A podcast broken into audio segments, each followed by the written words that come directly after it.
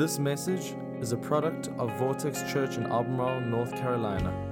We thank you for engaging this conversation. Messages like this one are great resources to help us grow, but they cannot replace being a part of a local church. If you're not actively a part of a church, we encourage you to find one near you that fits you, visit it, and get involved. And we hope this message gives life to you today. Enjoy. As we get started today, I thought it would be helpful to kind of review where we've been for the last several weeks as we've been talking about an uncomfortable Christmas. The first week, I, I started out by just talking about what it means to be uncomfortable. And I think that for many of us, the Christmas season is unsettling and uncomfortable. Maybe you're here and, and you're experiencing some financial difficulties. Maybe you're going through right now, you, you, you've lost a loved one in the last year or two years, and this season is, is hard on you. Maybe, maybe you're going through some relationship issues. There's some distance that's grown between you and maybe your spouse or somebody you love, maybe a friend, maybe a mom or dad. And in this season, you might even feel alone. But I, I believe that it's really in the middle of, of this that we start to see a paradox of how we deal with comfort. This is really important to kind of see in who we are and how we navigate life. See, I, th- I think when it comes to comfort, most of us live with comfort as our goal. I want to get a little bit bigger house, a little bit nicer car. I'd like to have a little bit more money in the bank. Then I would feel comfortable. But it, it's, it's hard to think about comfort as a goal. If I were to ask many of you, what are your goals for the next year? What do you want to accomplish? Most of them will require various stages of discomfort.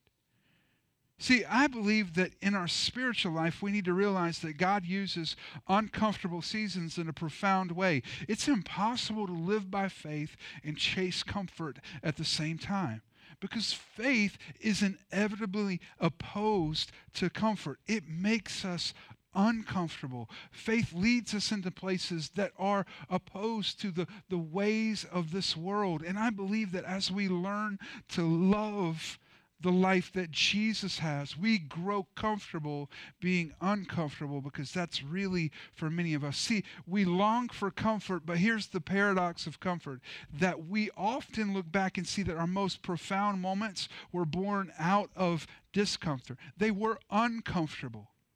It was the season where someone in your family experienced a diagnosis. It was the season of separation and distance and trauma in a relationship. It was those things that eventually led to growth in you personally. See, the, the story of Christmas is really uncomfortable, very, very uncomfortable when we get into the components of the story that God birthed in the first century. But I believe the best stories are born from uncomfortable settings. That'd be you, that'd be me, all of us. We come from places that are uncomfortable, but it's out of those places where things are not comfortable that the greatness of God is shown the best. See, greatness is, is typically born from challenge and adversity in unlikely settings. And that's the, the setting of the Christmas story. The setting of the Christmas story was uncomfortable. If, if you take a moment and just kind of think through the, the setting of the Christmas story, it's a first century. Uh, first century. Uh, Roman had, had Ro- the Roman Empire had had conquered Judea. They they basically functionally kept the, the people enslaved. Uh, they were living under King Herod, who was a tyrannical leader. I mean, he was obsessed with power, obsessed with his legacy. It's a a difficult setting, but out of that setting, an amazing story emerged. And we're going to continue today to look at the elements of the Christmas story and look at how they're uncomfortable. But, but before we get started, I just want to uh, kind of share a story. It's a little funny story. It's a little bit of a joke um, if you know our family. Um, so this year, instead of, of doing uh, the, the letters to, anybody do letters to Santa? It's really all you're doing is just hijacking your kids to, so you can figure out what they want for Christmas, right? Let's write a letter to Santa. And th- th- so this year we decided maybe maybe twist it up a little bit, and we said let's write letters to Jesus. It's Jesus' birthday. I'd love for you to write a letter. Let's tell him what you want, and then then talk to him about your year. So I sat down with my son Clay, who's our, our middle child, and, and and Clay started writing. And he wrote the stuff that he wanted this year, you know, like they do. You know, I, I Dad, I would like a uh, brand new F-150. You know, I mean, it's just you know, I don't know where kids these days come up with the stuff that they want. It's that's a whole year's salary. So I can't even, I can't, I mean, more than a year. For, I mean, this is not even possible. We can't pull that off. But, you know, he writes down the things he wants, and he probably would, tell me something like, well, it's Jesus. He can make it happen. Um, so, so we're, we're writing, and, and, and then, and then he start, he writes down, um, Jesus, I really think I deserve these because I've been a good boy all year. And he starts to think about that and he and he and you can see him he's a little puzzled and so he he comes back and he he erases all year and he writes six months. I've been a good boy for six months. He, he continues thinking about it a little bit more and you can see he's just tremendously puzzled and he and he comes and he erases few, and writes a few weeks. I was good for a few weeks. And before before i mean he's you can see him. He's thinking through it and a tear kind of comes in his eye and he, he erases the whole sentence. And he looks around the room, and we have we have a little manger scene in our in our living room, which really the youngest one just destroys every day. That's I think that's the only reason why we have the manger scene. And so my son Clay walks over and he stands in front of the manger scene. And he grabs Mary and he walks back and he's holding on to Mary and he begins to write, Jesus, if you ever want to see your mother again, Oh, man. That's so not true. But here is Clay this morning. Uh, they're home sick with, uh, with uh, my wife who's taking care of them this week, and he's got Mary captive this morning. I actually asked him, I, I, told him that story. I said, Clay, do you mind if I tell this story about you? I know I'm just making it up. And he's like, Dad, when did that happen? It's like, it didn't happen. That's the whole point of that. oh, man. I, I, I want to talk to you about the uncomfortable characters that are in the Christmas story. And I want to start with Mary, actually. Mary is a remarkably uncomfortable character in the Christmas story. And we're going to go to uh, Luke chapter 1, which is when we're examining the narrative, this is the first point that Mary emerges. The angel said to her, Do not be afraid, Mary. You have found favor with God you will conceive and give birth to a son, and you will call him Jesus. He will be great and will be called the Son of the Most High. The Lord God will give him the throne of his father David, and he will reign over Jacob's descendants forever. His kingdom will never end. Now here's the tension. How will this be? Mary asked. I'm a virgin. Well, angel answered, The Holy Spirit will come on you, and the power of the Most High will overshadow you, and the Holy One to be born will be called the Son of God. I love how Mary responds. I am the Lord's servant, Mary answered. May your word to me be fulfilled. And then the angel left here. I, I want to spend a few moments just talking about the, the, the character of Mary. We're going to go through these different characters that are in the Christmas story, but let's start with Mary. I, I, think you need to know some background information about Mary. Most scholars believe that Mary's young. I mean, really young, somewhere placed between around 14 and 16 years old. So let's just be honest. Let's let's put her at the top end of that spectrum and say she's 16. Right? It's uncomfortable. I, I don't even trust a 16 year old girl to drive a car on the road with me and my kids, much less carry the birth and birth the Messiah into the world. But somehow God looked on Mary and saw something. And there's a, a lot to be said about her character and nature and the way that she was willing because think about this Mary, Mary isn't married. And in the first century, to not be married and show up pregnant was not, I mean, it's a big deal in our culture. It was a huge deal in her culture. It could have been led to sentencing and trial and even execution. Right, this is a major, major liability in this story. But it's further complicated in the fact that Mary has made a confession in this story as it's recorded. And, and I just want you to hear this. I mean, a lot of times we read the, the, the Christmas story and we go, well, you know, it's the first century. You know, she said she was a virgin, but what, what did, I mean, is that really what it was? Let me just say that the, the Gospel of Luke is written by a doctor, he was a physician. Okay? And while in the last 2,000 years, there have been a lot that's changed in medicine. 2,000 years ago, they still knew what caused babies. Okay? They still did. And this is the physician that's recording that she was a virgin. There's so much tension in this story. And I think because of the complexity of what Mary was willing to leverage for the kingdom of God, in some faith traditions, Mary takes on a very different posture. As a matter of fact, some, some believe that, that Mary now sits and reigns as the, the queen of heaven. Uh, there are some faith traditions that pray to Mary. But, but I want you to see Mary in the right light because Jesus would actually address this.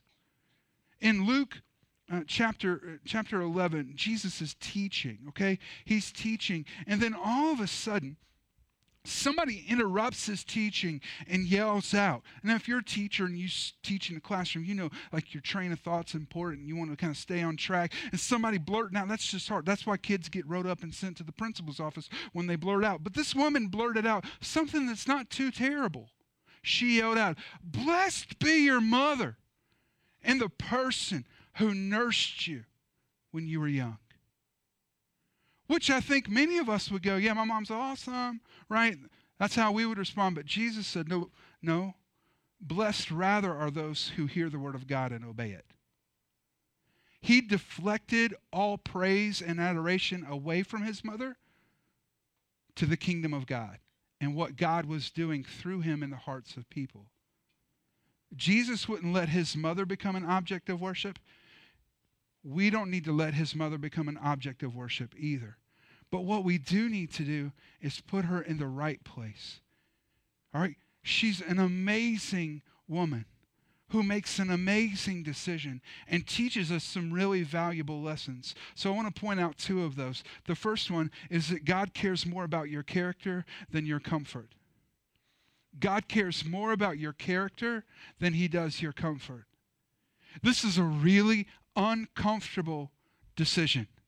It's a really uncomfortable invitation from the angel. But God is at work in her to do something that is building something in her, literally as the baby grows, and building something in her character. You see, Mary was willing to sacrifice everything, to risk everything, to just simply say yes to God. Yes, God, I'll do what you're asking. I know it could cost me my life. I know it could cost me my husband. I know it could cost me my future. But God, if this is what you want, I'll say yes. And because of that, she was used powerfully. See, I think as we look at the stories that emerge in life, the greatest characters have the greatest character. And a lot of times we, we look at kind of where we are in life and we say, but there's nothing big happening in my life right now. There's nothing monumental that I've been, that I'm working on. Well, right now, what's happening in every season of your life, God is developing your character for the next season of your life. See, your setting is a set up to develop your character so that you can step into a divine appointment that God has waiting for you in your future. It's a set up, not a setback. And though this looks so difficult for Mary, God was at work in this series. And, and I believe that when we look at her heart to just say, Yes, God, whatever, I believe that's the kind of heart that God wants in us. Yes, God, whatever you want. I'll do whatever you want. It'll cost me whatever you want it to cost me, God. I will give you my life. But character development in, in, in our hearts, that's not easy. As a matter of fact, it's quite difficult. It takes a lot of work. And so I want to remind you of a, a verse that I've referenced frequently recently, Zechariah 4.10.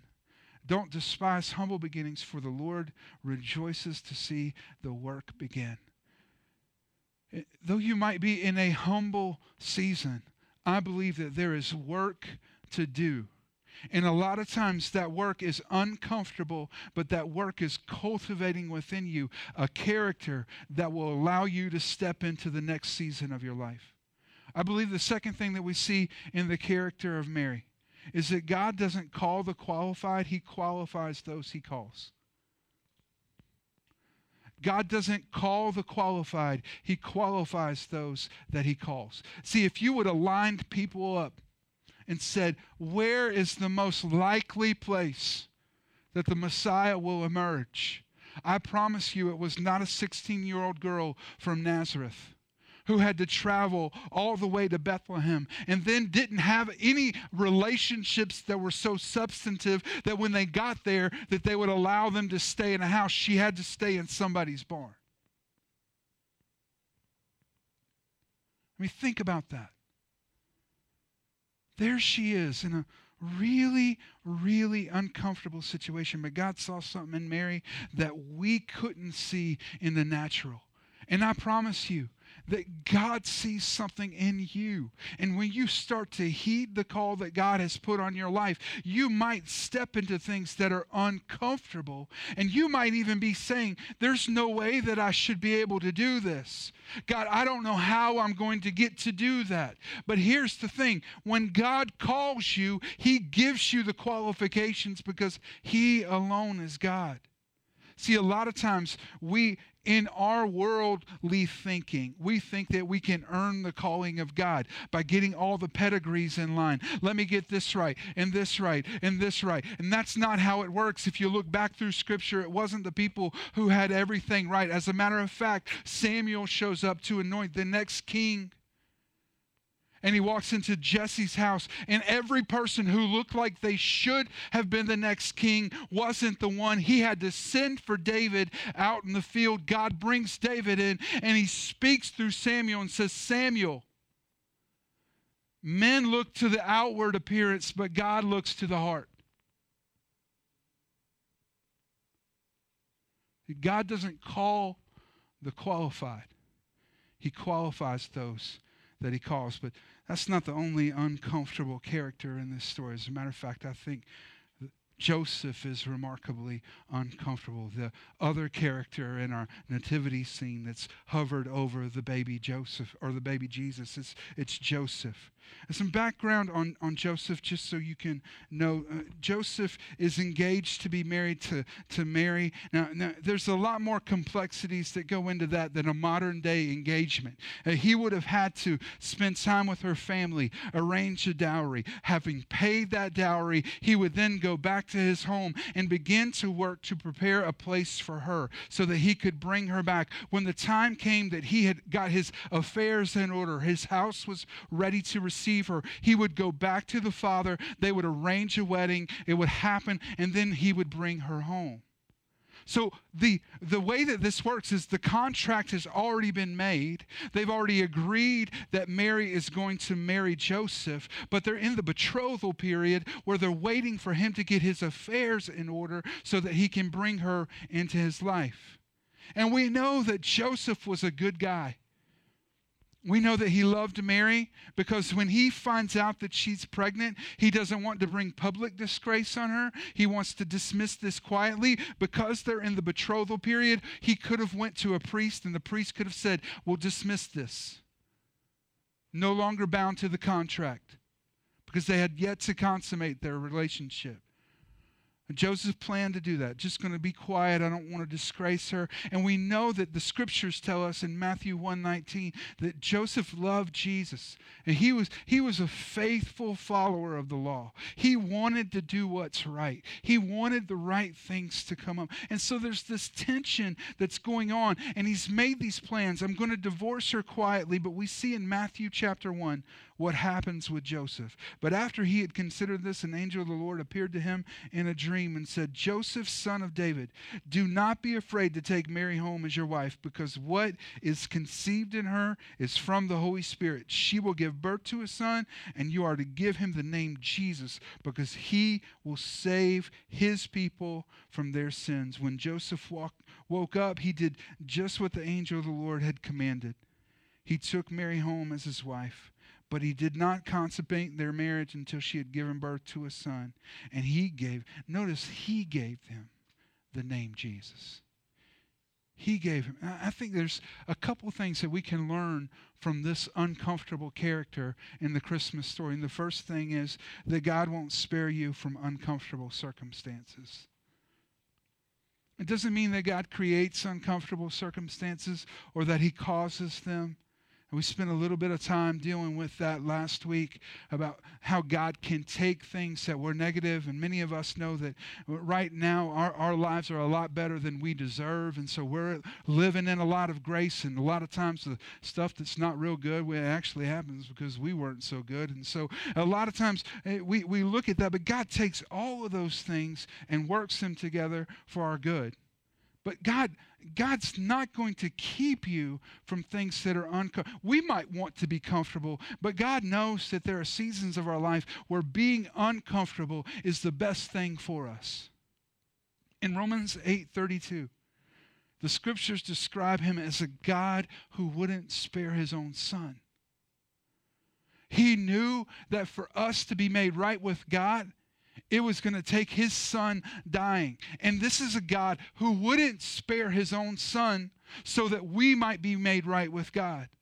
See, God will use uncomfortable circumstances to change you.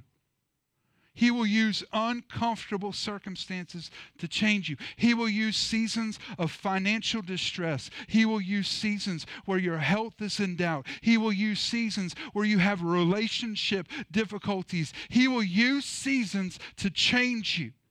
There is a purpose in the pain when you deal with God. There's a purpose in it. And because of that, He doesn't keep us from it because he knows that it will produce in us a harvest of righteousness. It's a good thing for us. The second thing that I want you to see that we see in the life of Joseph is that uncomfortable situations are opportunities for radical obedience. Radical obedience. Nobody would have faulted Joseph if he would have went to a priest and said, I, I just need, she's pregnant, I want to honor her, but I can't marry her. Nobody would have faulted him for that. Nobody would have looked at that situation and said, You're a bad guy. But Joseph chose to be radically obedient. Radically obedient, to step in and do something that everybody around, the few people who kind of knew the story, are going, What in the Joseph? But she was she was pregnant. Did you know? Yeah, I know that. But God God told me that this is the woman to marry. And I know that it is it, it doesn't make sense to me either. But I am going to be obedient even when it doesn't make sense. Isn't that what faith is? Like being obedient when things don't make sense. And there he was. And, and think about what happened. Joseph is the one to give him the name of Jesus. That's, that's the command of God through the angel. And you will name him Jesus. And he becomes Jesus. And later on, we find out that at the feet of Jesus, everyone will bow. At the name of Jesus, every spirit is commanded to cease. Jesus takes authority over the, that name has power. And that name came from a father who wasn't really the father, who chose to be radically obedient to God. As a matter of fact, think about this. Radical obedient leads, obedience leads to radical rewards. We, in an effort to really not characterize the nature of God the way that it has been in the past, sometimes we don't talk about rewards. But we know that Scripture tells us over and over again that the, that the reward is, is there in our obedience. That doesn't mean eh, that, that the reward is I'm obedient radically and all of a sudden a big check shows up in my mailbox. As a matter of fact, I believe it, eh, most of the rewards that God points us to are eternal rewards. Ephesians would say that we're storing up treasures in heaven in our obedience. But radical obedience leads to radical reward. This is a, an, an uncomfortable circumstance. But Joseph choose, chooses to step into that discomfort, to lean into it, and to be radically obedient. And because of that, the world is remarkably blessed for who he was. But see, there are a few characters that are in the Christmas story that are really, really uncomfortable. As a matter of fact, the, the more that I've studied the scripture that I'm about to show you, I honestly believe that we're going to bring this back next year as our Christmas series. There's some characters that kind of go off the map that we, we don't necessarily see in our Christmas pageants and plays. But we see them in a picture of Christmas that we find in the book of Revelation. Revelation chapter 12. Now, just to kind of set this up, you need to understand what's going on. The, the Apostle John, who is Jesus' best friend, is, has been exiled. And his, his punishment for preaching the good news, he's been sent to live on an island. And there he has a remarkable experience with God. He has a series of visions at the very first part of the book. These are visions that were speaking to churches that were in existence in his day, some that he had been very involved in. And there, it's kind of the series of visions that John would later record to share. And in Revelation 12, we see the uncomfortable Christmas that nobody wants to talk about. Beginning in verse 1, a great sign appeared in heaven a woman clothed with the sun, the moon under her feet, and a crown of 12 stars on her head. She was pregnant and cried out in pain as she was about to give birth. Then another sign appeared. This is a vision that he's having. Then another sign appeared an enormous red dragon with seven heads and ten horns and seven crowns on his head. And all that language is referencing to a few passages in the book of Daniel. Its tail swept a third of the stars out of the sky and flung them to the earth. And look at what happens next. The dragon stood in front of the woman who was about to give birth so that it might devour her child the moment it was born. She gave birth to a son, a male child, who will rule the nations with an iron scepter, direct quote from Psalm 2, and her child was snatched up to God to his throne. You see, there's an uncomfortable character in the story of Christmas a character that we don't like to talk about and that many times we don't see as a character in our story as well. John would go on in the next few verses to out that character as the devil. The red dragon that was there to murder the Son of God as he was born. If you read through the Christmas story, you'll see that from the moment Jesus came into this world, all of the worldly forces were opposed to him to try to take him out. And so I want to give you a few observations about this.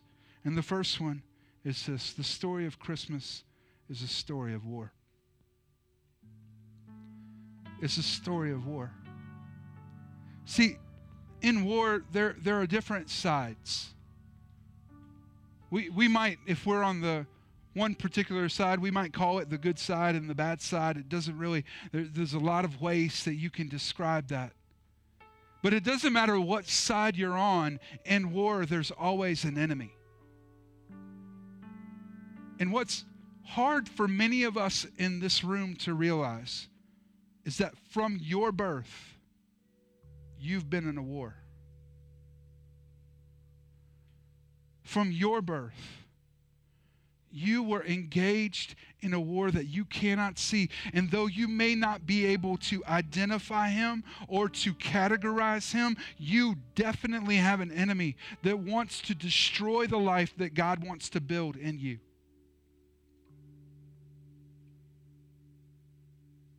That enemy is described in 1 Peter 5. Look at this be alert and of sober mind. Your enemy, the devil, prowls around like a roaring lion looking for someone to devour. Resist him, standing firm in the faith, because you know that the family of believers throughout the world is undergoing the same kind of sufferings. This is uncomfortable, but it's real. Jesus said the, the thief, the enemy comes to steal, kill, and destroy, but I came that you might have life and have it to its fullest. There, there's an enemy that wants to steal and kill and destroy the life that God is birthing within you.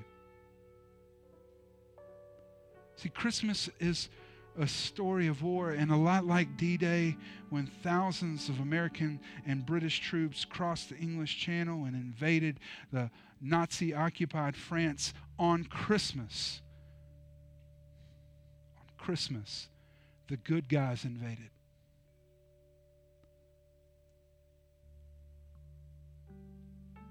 Christmas is a story of war. And then, number two, Christmas flipped the story because Jesus changes everything. The, the narrative of history flipped at the birth of Jesus time is divided by his birth. It is BC, before Christ, and Anno Domini, the year of our Lord. All divided around the birth of our Savior Jesus. The story before was let's try to be good enough, and the story now is he was good enough. The story before was, I'm going to try to earn my way into favor. And the story now is that there is grace so that you can experience the favor of God. Before it was, let me try to adhere to a system of laws. And now it's the law has turned into the Word of God, which is alive inside of you. It flipped the story because Jesus changes everything. Everything. See, when we needed Him, the most, Jesus, our hero, came to us. That's what Christmas is all about.